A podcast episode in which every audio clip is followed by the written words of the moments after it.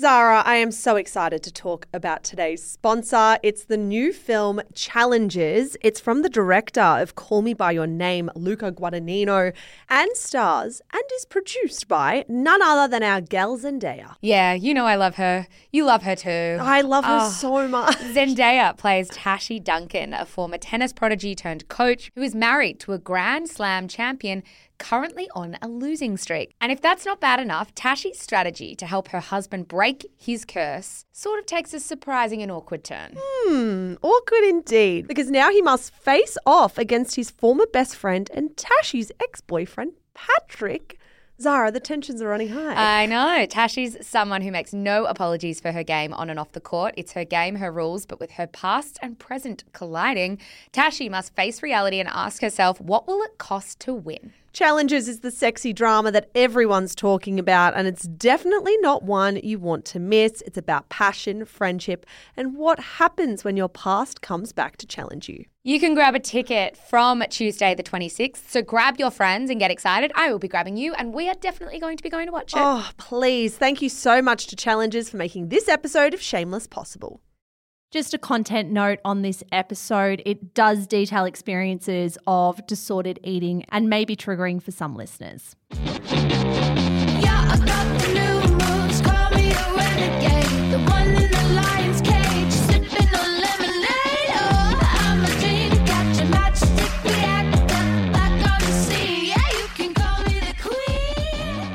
2016, the world celebrated the trashing of Taylor Swift's reputation. Then, one night in August 2017, the pop star wiped her social media accounts clean. A total blank slate. Why? It was time for her reinvention. Welcome to Scandal from Shameless Podcast, the stories of the biggest celebrity controversies revisited. Part three, let's go. Part three, Zara McDonald, let's do it. We need to recap what we covered in episode two. And let us say, if you're trying to jump ahead and just listen to episode three, no, no, no, no. You have to go back because we have discussed a lot. so much already. Last episode focused pretty heavily on Taylor's 2016, to be honest. In that year, we really saw Taylor's reputation take an absolute beating, Mish. I mean, first and foremost, she called out Kanye West for writing about her in his song Famous. She went through that very public breakup with Calvin Harris. She mm. started dating Tom Hiddleston. then it came out that Taylor had co written Calvin's smash song, This Is What You Came For.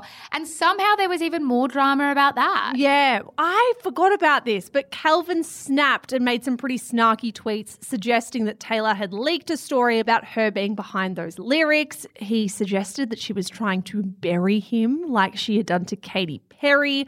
The Taylor Swift is over hashtag started trending on Twitter. And then for the final blow, we had one Kim Kardashian West enter the chat. Exactly, as we all remember, Kim Kardashian delivered that final blow when she released an edited version of a taped phone call between Kanye West and Taylor Swift, during which Kanye told her about his new song Famous. He was never heard or seen telling her about the line, I made that bitch famous, but what that phone call did show is that she knew the song was being released and that she knew she was going to be mentioned. Mm. Around September 2016, reports emerged that Taylor Swift and Tom Hiddleston had quietly broken up. And that's kind of where we left last episode. It is, guys, we're going to have to rewind back to November 2016.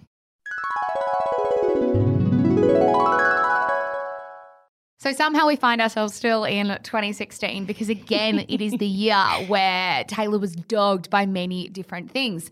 Before we can leave 2016 in the past, we do need to talk about one more huge thing that caused damage to Taylor Swift's reputation, which was her silence around the US presidential election.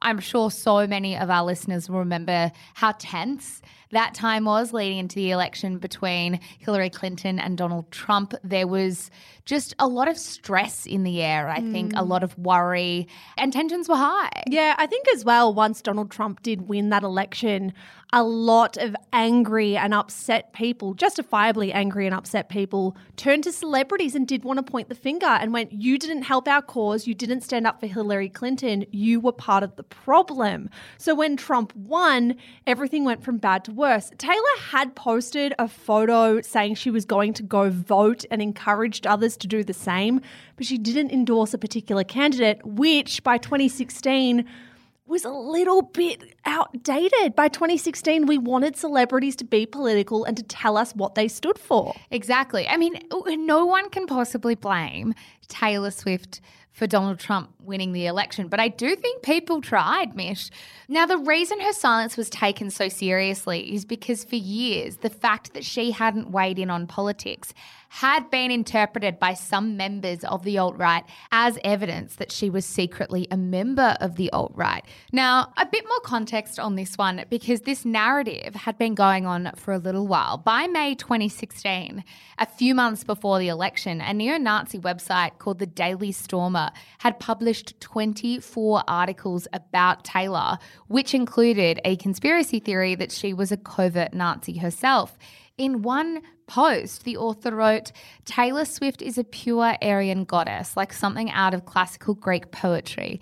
It is also an established fact that Taylor Swift is secretly a Nazi and is simply waiting for a time when Donald Trump makes it safe for her to come out and announce her Aryan agenda to the world. Probably she will be betrothed to Trump's son and they will be crowned American royalty. Mm, it's unclear exactly when these blog posts and Nazi memes around Taylor began. We do know they were garnering a heap of momentum by 2016. And this isn't to say that this was a widely held belief. This was, of course, in very niche, very unusual corners of the internet.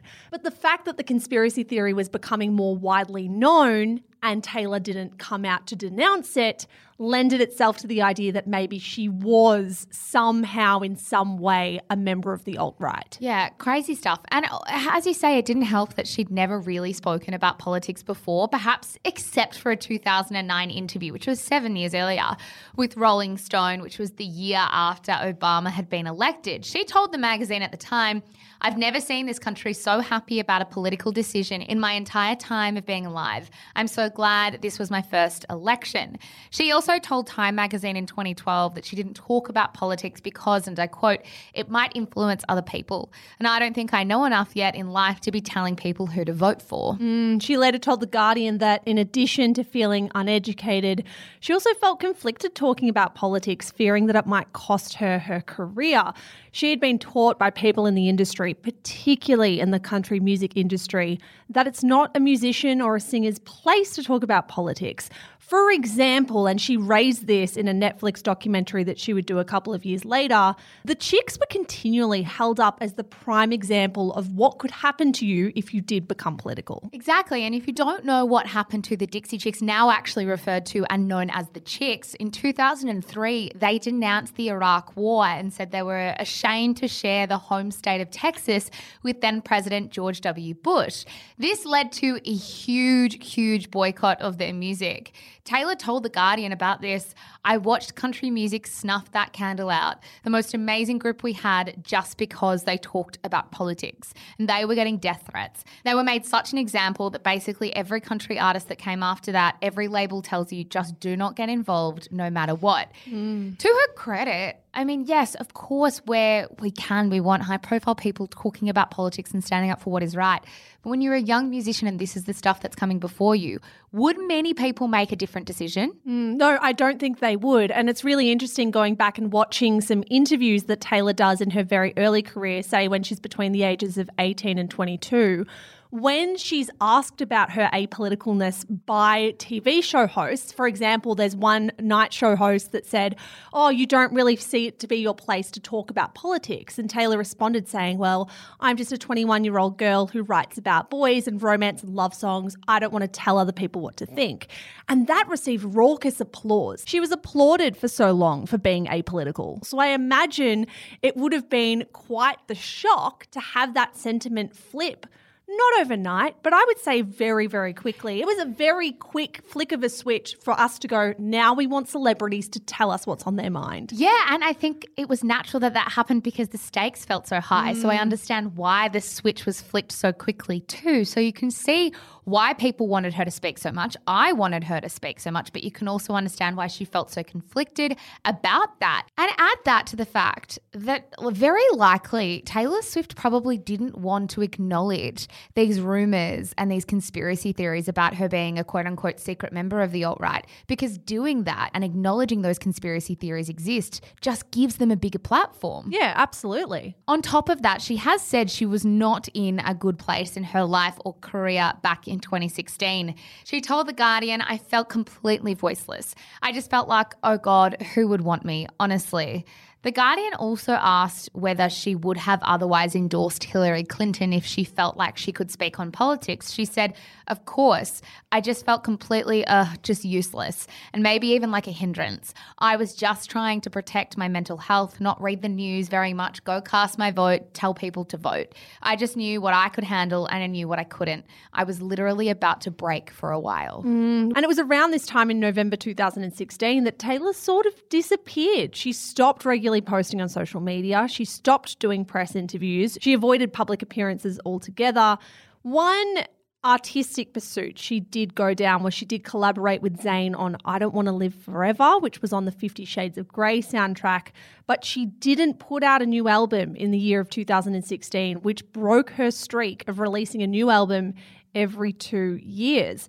And for the majority of 2017, definitely the first half anyway, she was completely quiet. Yeah, we didn't hear much from her at all, which was such a change from 2016, where she was everywhere. The back end of 2017, though, Mish, was a pretty big few months for Taylor Swift. For one, the 27 year old was preparing to take a man who had allegedly groped her to court, and that one week trial began on August 7, 2017. It was pretty widely covered, wasn't it, in the press? Yeah, absolutely. And some context for those who can't quite remember.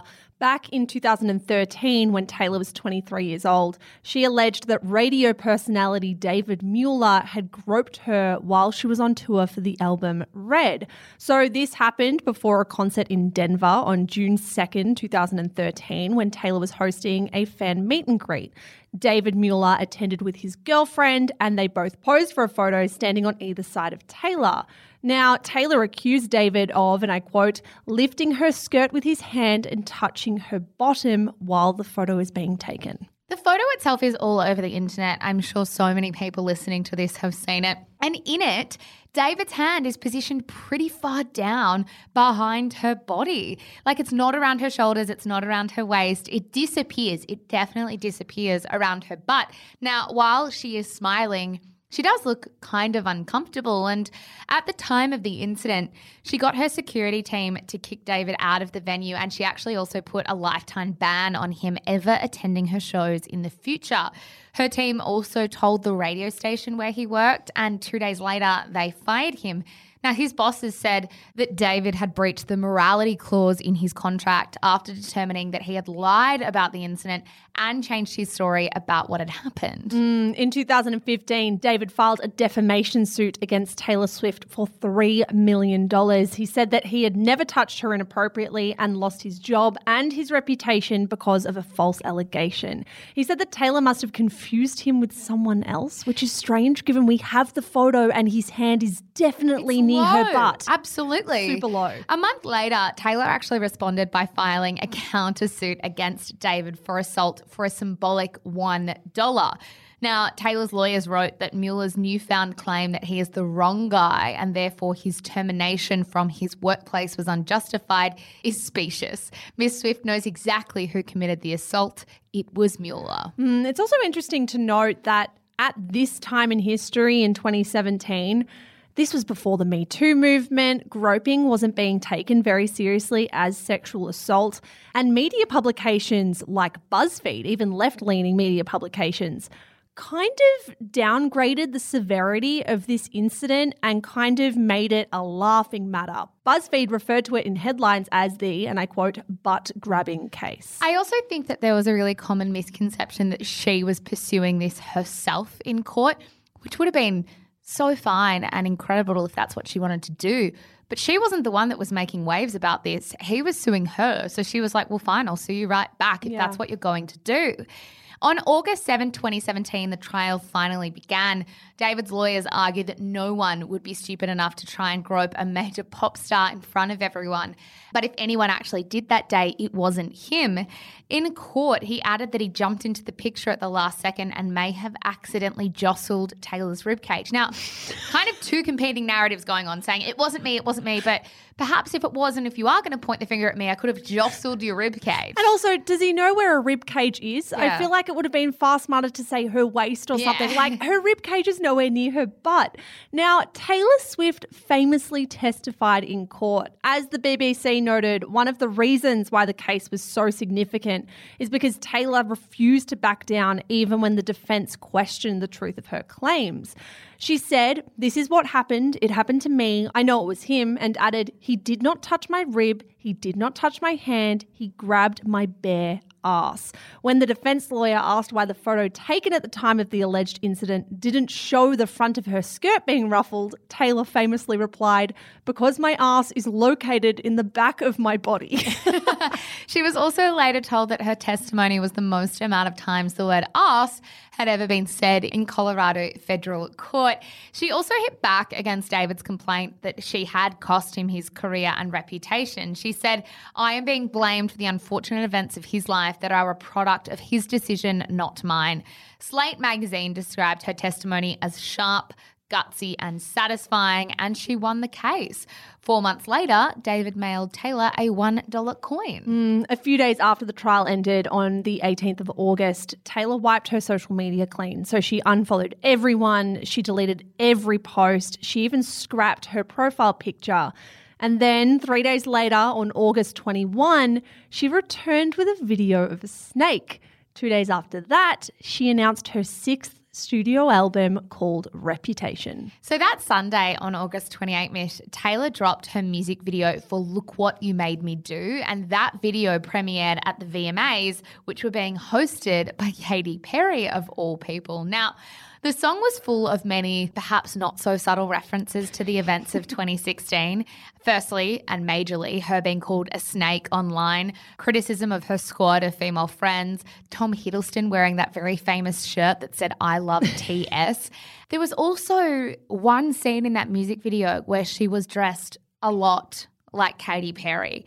And whether or not she intended that to be the case, people were naturally going to make parallels between Taylor Swift and Katy Perry, given their long running feud and given she was definitely, definitely trying to emulate a look of Katy's for sure. That's I actually I disagree. I disagree with you. Watching this back, I don't think she was emulating Katy Perry at all. But I'm totally up. If people want to speculate that that's what she was trying to do, she was trying to do a lot in this video. She was also at one point accused of sitting in a bathtub surrounded by jewelry, making a gun with her hand. Of potentially pointing fingers at Kim Kardashian's Paris robbery. So there are lots That- of things that we could pull on here. That was a stretch, but I think for me, with the Katy Perry lookalike thing, I'm like, you know exactly who you look like, and you know, given the long running feud, that people are going to draw parallels. You're not doing anything to quell that speculation. That's fair enough. I do remember the day this came out. This was massive. was I rem- we were working together, and I remember we watched this together, and I just my brain was filled with so many things. The song broke the record for most YouTube views in 24 hours. It reached over 43.2 million views in a day. Now, while it was commercially successful, it was a pretty polarizing song. I'm going to put on the record here that it's not my favorite Taylor Swift song. The LA Times praised its musicality and said it was a testament to the strength forged through trial by fire. The Guardian, however, gave the song a rating of two stars, saying it was acid gossip that borrows from better songs. Which is all to say that music's subjective, guys. Exactly. On the 10th of November, she finally released her sixth album, Reputation.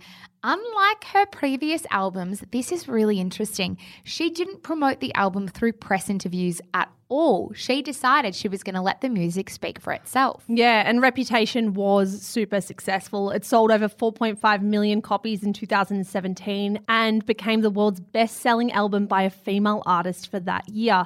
I mean, some people might compare this stat, 4.5 million copies in a year, to her previous albums that would have sold more copies at large. We need to remember, though, this is when streaming is becoming the main way Yeah. that people listen to music. Yes, we can still look at the copies sold, but it's really only relevant when we compare it to the rest of the industry. And compared to the rest of the industry, Taylor was number one. Yeah, she was killing it. It was wildly different to her other albums. As the New York Times pointed out, it was the first time she actually swore on an album, which was clearly a very deliberate decision from her and her team. It was also the first time she sung about drinking alcohol, and it was also the most explicitly she'd ever talked about sex. She really wanted here to either be the edgy version of Taylor or the more honest version of Taylor, whichever kind of camp you sit in. And as we know, the album sounded really different. The songs were dark and gritty and were a far cry from country or even the kind of bubbly pop that she'd been known for. Mm, I also remember going to this tour, which, by the way, ended up being the highest grossing North American tour of all time. And I went with my sisters and some family friends thinking, she hasn't said anything in the media. Maybe she'll say something to her fans that's like new me. and interesting. it's interesting because it kind of created this FOMO mentality of like, if we get something from Taylor, only the fans at the concert will get it. And I remember being really excited. And let me say, out of all of her tours, this was my favorite one, despite Reputation not being my favorite album. That's not to say that Taylor's reputation was fixed and all better, though. She did continue to cop criticism for the things she did, even when she didn't necessarily have lots of control over them. At the end of 2017, Time magazine actually named her Person of the Year. Sort of. So instead of naming a single person of the year in 2017, Time actually dedicated the famous edition to a group they called the Silence Breakers. Now, these were women who had stepped forward to speak about sexual violence. Taylor was recognized for her role in that sexual assault case and how public she made that fight. Yeah, and while her testimony in court was celebrated, some did criticize Time magazine for including her as one of its people of the year. On the one hand, she is a survivor of assault who successfully countersued her attacker, but many other people did think that she was being centered in a discussion that she'd never been particularly vocal about whether or not you think that criticism is fair. Mish, we need to take a break, but after we come back, we are going to talk about how Taylor Swift really started to pivot publicly. But first, a word from today's sponsor. All right, Zara, it's time for Taylor Swift's big pivot. We are in October 2018, and this is when Taylor made a huge decision. She decided to officially and emphatically break her silence on politics. So in October, Taylor Swift actually took to Instagram to endorse the Democratic Tennessee candidate Phil Bredesen in the November Senate race. Part of her lengthy caption read In the past, I've been reluctant to publicly endorse my political opinions, but due to several events in my life and in the world in the past two years, I feel very differently about that now. I always have and always will cast my vote based on which candidate will fight and protect for the human rights I believe we all deserve in this country. I believe in the fight for LGBTQ rights and that any form of discrimination based on sexual orientation or gender is wrong. I believe that the systemic racism we see in this country towards people of colour is terrifying, sickening, and prevalent. I remember watching her post this in her documentary, and we will talk properly about the documentary when the timeline permits and we actually get to the documentary. But I remember watching her feel really nervous surrounded by a few of her publicists, and I mm. think her mum was in that scene. her father Yeah. as well. It's a really interesting scene to watch. I actually just watched it last week. She's sitting in this room, and the majority of people in the room are actually older white men, Yes. including her own dad. And she is shaking and crying as she's trying to convince them why she should be able to post this and why it's so important to her. And I think that scene in particular, as a Swift fan, gives you real insight as to what kind of environment she was becoming a pop star in. Because even in 2018, when the mood and the temperature of the room had changed so much, these men were still strongly telling her, don't do this. You could potentially halve your entire fan base. They still didn't get it.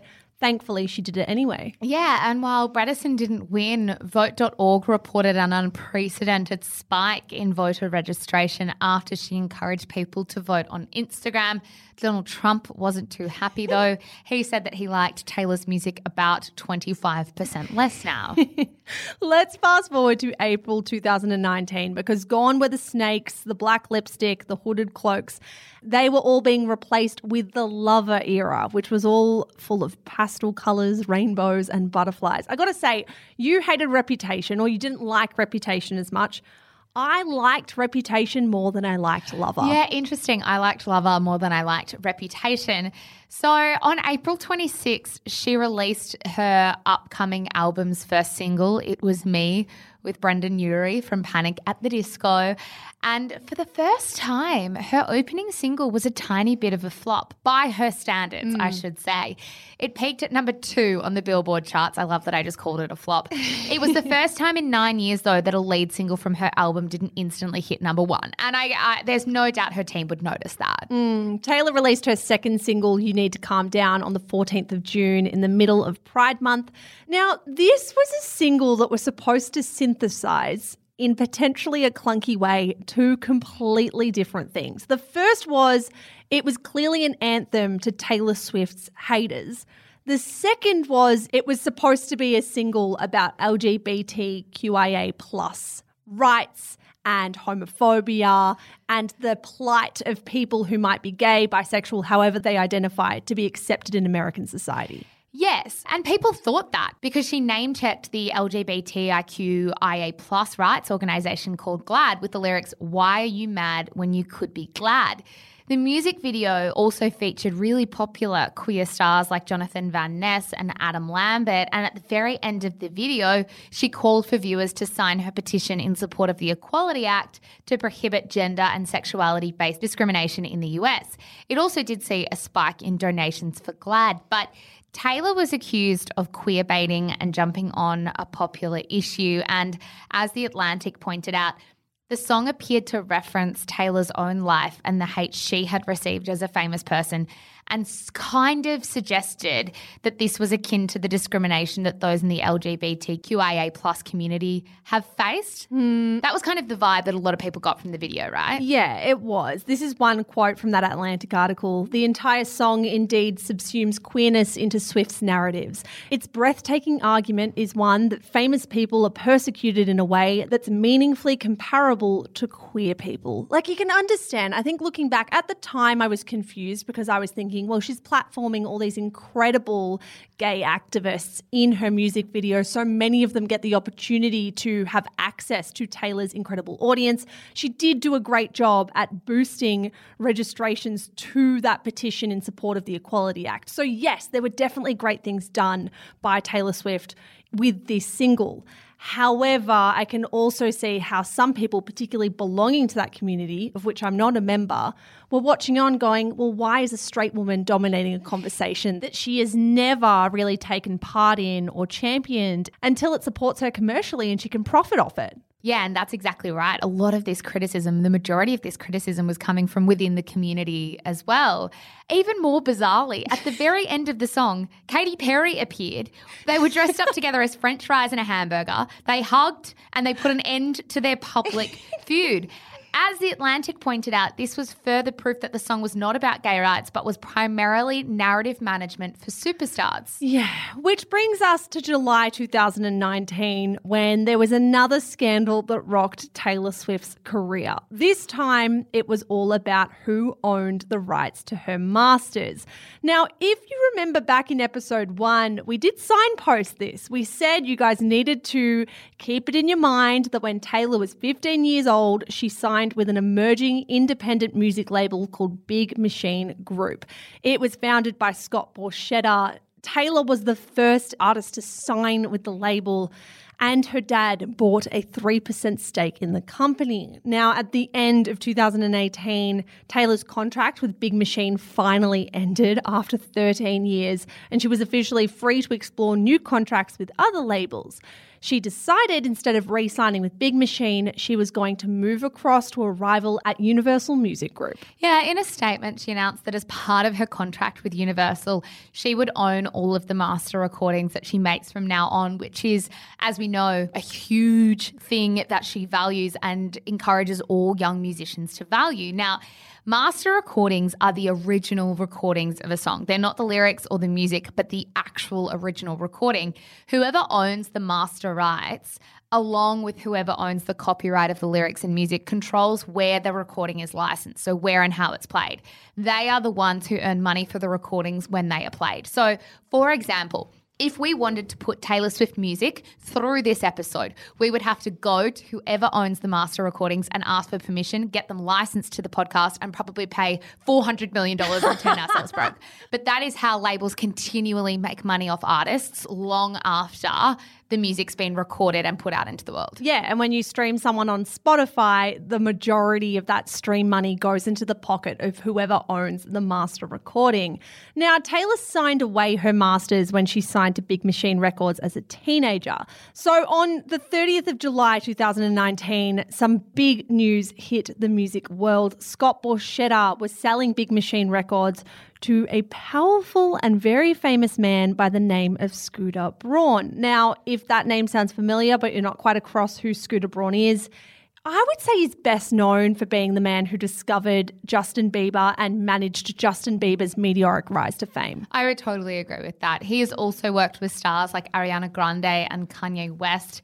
And suddenly, by owning Big Machine Records, he owned the master recordings of Taylor's first six albums. Now, later that same day, Taylor wrote a pretty long Tumblr post where she described the sale of Big Machine to Scooter Braun as, and I quote, her worst case scenario. She said that Scooter Braun had inflicted incessant manipulative bullying on her for years. And she also shared a photo of Scooter on a FaceTime call with Kanye West and Justin Bieber that Justin Bieber had actually posted to Instagram in 2016 with the caption, Taylor Swift, what up? Taylor wrote, this is Scooter Braun bullying me on social media when I was at my lowest point. He is about to own all the music I've ever made. She called Scooter Braun out for allowing his client Kanye West to create, and I quote, a revenge porn music video which strips my body naked, referring, of course, to the music video for Famous. Mm, Taylor also wrote that, and I quote, Anytime Scott Borchetta has heard the word Scooter Braun escape my lips, it was when I was either crying or trying not to. He knew what he was doing. They both did, controlling a woman who didn't want to be associated with them. Now, Taylor also revealed that she had spent years under Big Machine trying to get the rights to her master recordings back. She said that Big Machine Records offered her those masters, but only under an earn back kind of arrangement. So they would give her one set of masters per album back for every new album she wrote under the label. Now, she said that she left Big Machine because she knew that Scott wanted to sell the label, and I quote, thereby selling me and my future. Scott hit back on the same day that she wrote her Tumblr post. He published a post on Big Machine's website called So It's Time for Some Truth. He said that Taylor Swift could have had control of her masters if she signed a contract and stayed with Big Machine for another several years and included a screenshot of their negotiation document. Now, Taylor Swift doesn't deny that. She mm. says that to be true. He also said that Taylor wasn't blindsided with the news of the sale. He argued that Taylor's dad, as a shareholder of the company, was across the sale and that he himself had texted Taylor personally about the sale the night before the news broke publicly. The night before I isn't a like a huge lead up time, is it? Not only did Scott quite randomly confirm speculation that there was an ongoing feud between Justin Bieber and Taylor in this blog post, he wrote, Was I aware of some prior issues between Taylor and Justin Bieber? Yes. He also threw in jabs like this. Scooter Braun was never anything but positive about Taylor Swift. He called me directly about Manchester to see if Taylor would participate. She declined. He called me directly to see if Taylor wanted to participate in the Parkland March. She declined. Scooter has always been and will continue to be a supporter and honest custodian for Taylor and her music. Let's unpack that last bit. I will always be angry that Scott Borchetta brought the Manchester bombing and the Parkland shooting into a statement about Taylor Swift and who owned her music. Yeah, exactly. I think it's completely unrealistic to expect any celebrity to say yes to every charity thing that is ever put in front of them. Yes, I would expect as a consumer that anyone with a public profile would hopefully do a little bit for charity for causes that mean a lot to them. But to expect them to say yes to every single thing is just absurd. And for him to weaponize those examples in this particular moment is basically to say, don't feel any sympathy for Taylor Swift. She doesn't have a heart. Yeah, exactly. Now, artists like Justin Bieber, Demi Lovato, and Sia actually came out in defense of Scooter Braun, but others like Halsey, Todrick Hall, and Iggy Azalea came out in support of Taylor Swift.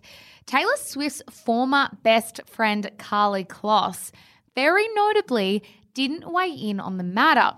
She and her husband actually had appeared in a photo hanging out with Scooter and his wife just the weekend before all of this drama. And to add to the awkwardness, Karlie is also managed by Scooter. Mm, super messy. Speaking of which, we need to kind of talk about what the hell happened between Taylor Swift and Karlie Kloss's infamous friendship. The two of them were very publicly best friends. Like, they definitely wanted us to know about that. They repeatedly shared photos on big road trips together. They told the press, of course, that there was a spare room for Karlie Kloss at Taylor Swift's New York apartment. They played the best best friends game in a 2015 video with Vogue. Just a few weeks after Kim Kardashian, though, leaked that video about Taylor in 2016, Karlie didn't publicly defend her best friend. If anything, in an interview with the Sunday Times Style, she kind of leaned towards Kim Kardashian's side. Yeah, so she was asked whether she thought Kim Kardashian was a good person, which is a funny question from an interviewer. Karlie replied, huh, you know, I think she's been a lovely person to me in the past. Look, I don't really know her that well. Karlie took to Twitter after this because there was naturally a lot of conjecture about what that even meant. And she said, I will not allow the media to misconstrue my words. Taylor has always had my back and I will always have hers. Mm. I do kind of feel for Karlie with that interview because it's like, well, what are you meant to say? You're asked if someone's a nice person. And what are you meant to do? Say no, she's a bitch. Yeah, it's a tricky It's- one it's because like lose-lose. it's also not your drama. You haven't done anything to find yourself it's in this like turmoil and yet you're about to be plunged into it as soon as you say even remotely the wrong thing. But then on the other hand, I understand it might have been a slap in the face to Taylor to go, "Well, I've always had your back in the industry. You give this interview and you don't really say like I feel sorry for Taylor. I don't like the way she acted." Like there are ways to answer this question without coming for someone's personality. You could say, I don't like the way Kim Kardashian held herself in those moments. I think it's lose lose. I don't know what like work could have been on the mm. line for Karlie Kloss. And again, it wasn't her drama to insert herself in. You do love your Karlie Kloss. Well, I'm just kind of like, what would anyone else do? Like, you have no idea what's going on behind the scenes. I think it's lose lose for anyone who's asked that. it's easy to kind of, with years of hindsight, look back and go, maybe she could have worded it this way. If you're put on the spot and you Yes. have five seconds to come up with the perfect answer, how many of us are going to come up with anything even remotely close to perfect? Exactly. But after 2017, they weren't really seen together again. That's Karlie and Taylor. Little clues started to emerge that they weren't friends anymore. I mean, Karlie's name didn't appear on a t shirt that Taylor Swift wore in the Look What You Made Me Do music video with all her friends' names on it. Now, to add to that, in January 2018, which was actually before Taylor Swift had publicly made up with Katy Perry, so sorry for a little bit of funkiness in the timeline, here, but this was before they publicly made up. Karlie posted a video of herself with a basketball and captioned it Swish Swish, which people thought was a reference to Katy Perry's diss track about Taylor Swift. She had to change the caption. Poor Katy Perry did not get enough hype around Swish Yeah, Swish know. compared to the hype that was around Bad Blood.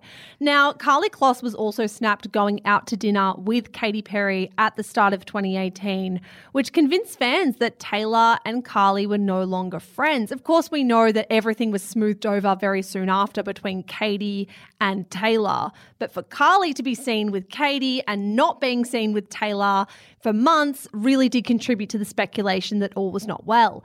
Even Jennifer Lawrence, Hollywood actress Jennifer Lawrence, contributed to the like feverish speculation around whether or not Taylor and Karlie were friends anymore. In an interview with the New York Times, she said she was so addicted to researching the friendship that trying to figure out what happened was, and I quote, keeping her up at night. It was a pretty confusing time because while fans were like, are Karlie and Taylor friends anymore? They were like, yeah, yeah, we are. Because in March, the New York Times profiled Karlie and said that Taylor was one of her closest friends. In August, Karlie posted a photo posing with Taylor backstage at her Reputation concert. And Karlie told Vogue that, don't worry, Taylor and I are still really good friends. But that was kind of it, right? Mm. It didn't look like Taylor was at either of Karlie's two weddings in 2018 and 2019. And Perez Hilton, of all people, alleged that Karlie had leaked personal information about Taylor Swift to Scooter Braun. BuzzFeed also pointed out that two of Taylor's oldest friends, Ashley and Claire, liked Perez Hilton's tweets containing these claims. What do you think about your gal Karlie Kloss now? I don't know, because they're both my gals, so I don't know. But that sounds, dare I say, there's something there. If two of your oldest friends are liking those posts, that is enough for me to say green tick, that story has to be legit. If it wasn't legit, why are those friends liking that post? Because maybe they were told to give it some Oh airtime. Oh my god. Many people do think that Taylor's recent song It's Time to Go references the end of her relationship with Karlie Kloss. In particular, the lyrics when the words of a sister come back in whispers that prove that she was not in fact what she seemed, not a twin from your dreams, she's a crook who was caught. Who knows who it was about? But we know, no, but we know that Taylor Swift builds hype about the guessing game mm-hmm. around these songs. So she would have known absolutely that people would have thought that this was about Karlie Kloss. Now, let's go back to Taylor Swift for a second and let's go back to her albums because on August 23, 2019, she released her seventh album. Of course, as we know and as we said, it's called Lover. And again, the album was, of course, a commercial success. It was the best selling studio album of the year. The day that Lover was released, Taylor went on Good Morning America and gave them quite the juicy exclusive. On the show, she announced that after November 2020, she would start re recording all of her existing albums that were owned by Big Machine Records. She said if she couldn't own her original masters, she would record new ones as soon as she was contractually allowed to. She told GMA, I just think that artists deserve to own their work. I just feel very passionately about that. Now, a quick interesting aside that we definitely can't look past here.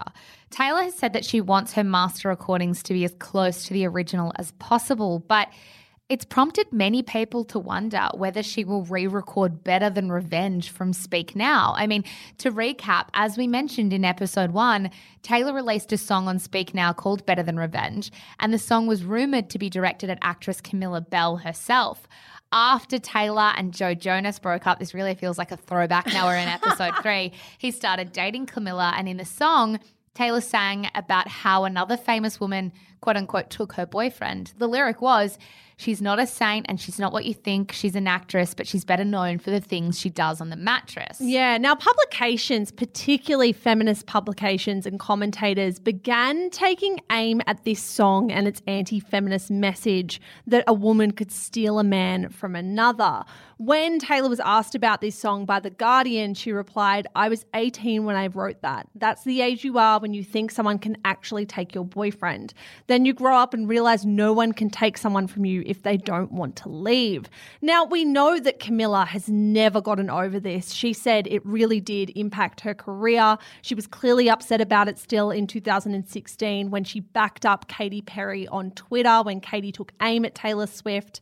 It will be very interesting to see what Taylor does about Better Than Revenge because lots of fans will want the song. It's a catchy song. I admit it's like really hard to think that we might not get it back You'll get the song.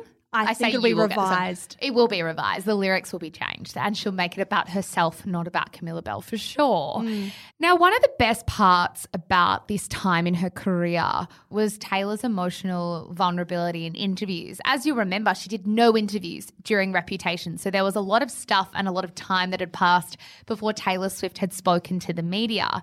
In August 2019, in an interview with The Guardian, it felt like she really opened herself up more than I can ever remember in a press interview. Mm. She talked a lot about that period of time where she disappeared from the public eye and she said, Every domino fell. It became really terrifying for anyone to even know where I was. And I felt completely incapable of doing or saying anything publicly at all, even about my music. I always said I wouldn't talk about what was happening personally because that was a personal time.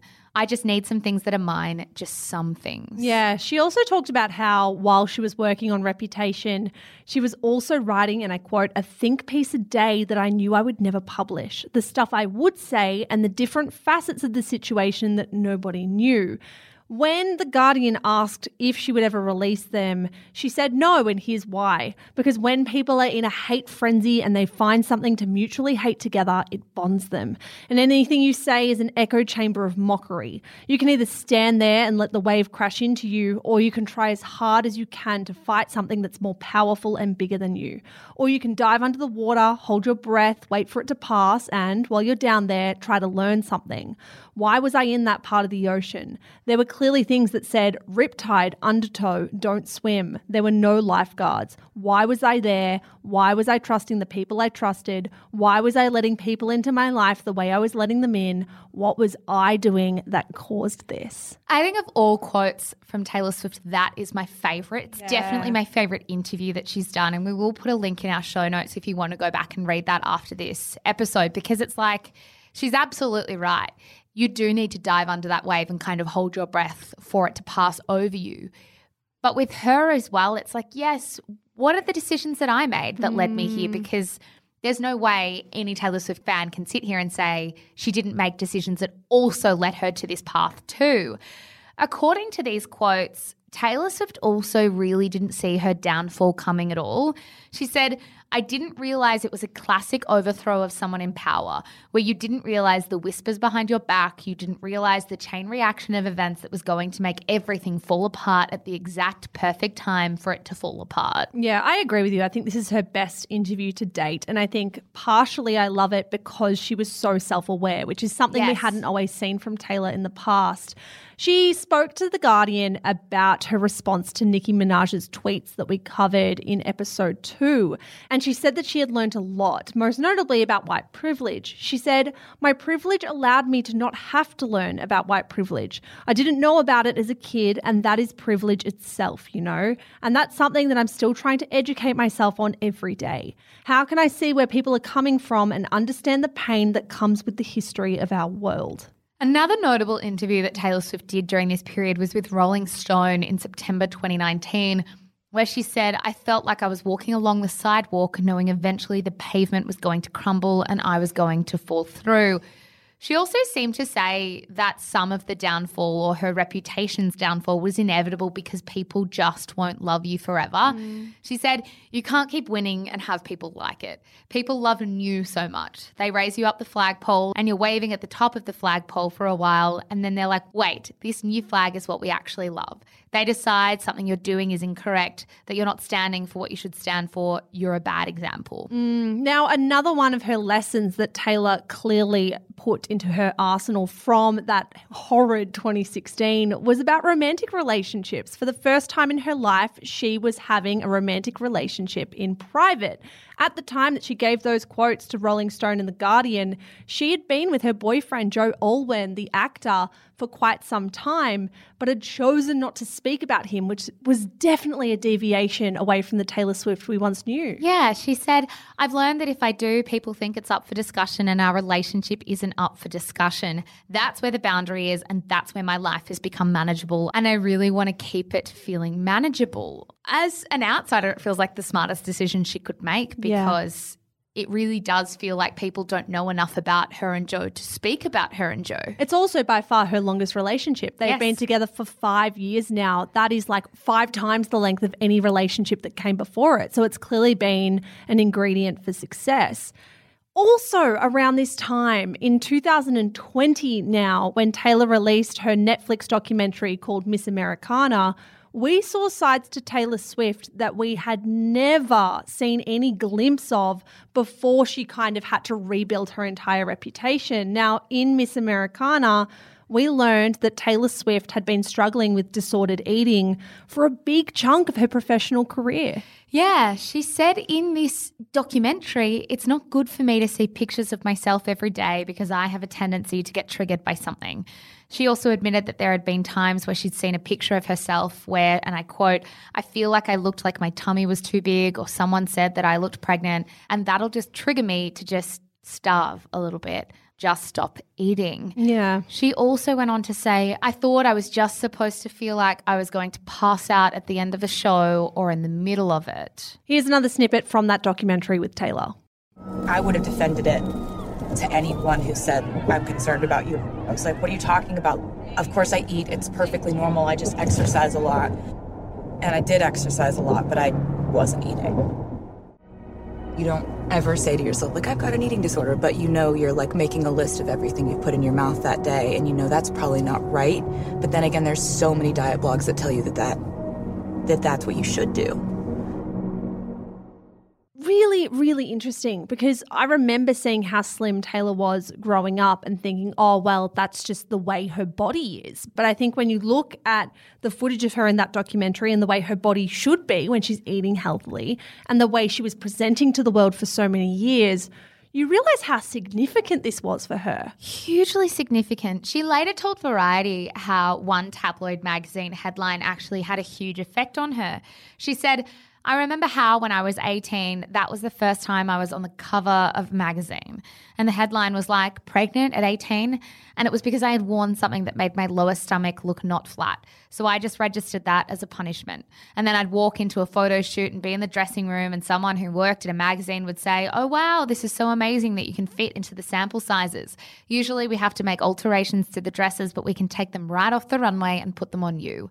And I looked at that as a pat on the head. You register that enough times, and you just start to accommodate everything towards praise and punishment, including your own body. I wonder what you think about this, but for me, this felt like the most candid Taylor we had met yet. And I think a lot of women were finding her endearing and interesting and compelling again because we felt like we weren't getting the perfect goody two shoes show. We were getting Taylor, warts and all. It's really interesting because I think for Taylor Swift, and she said it on the record in the past, the more you give, the more people will poke and pry. But I think the truth of it is, when you share parts of yourself that are hard to share and you give people context on why you make decisions and why you are how you are, I think generally your most staunch fans will have a lot of compassion for that and a lot of understanding about that.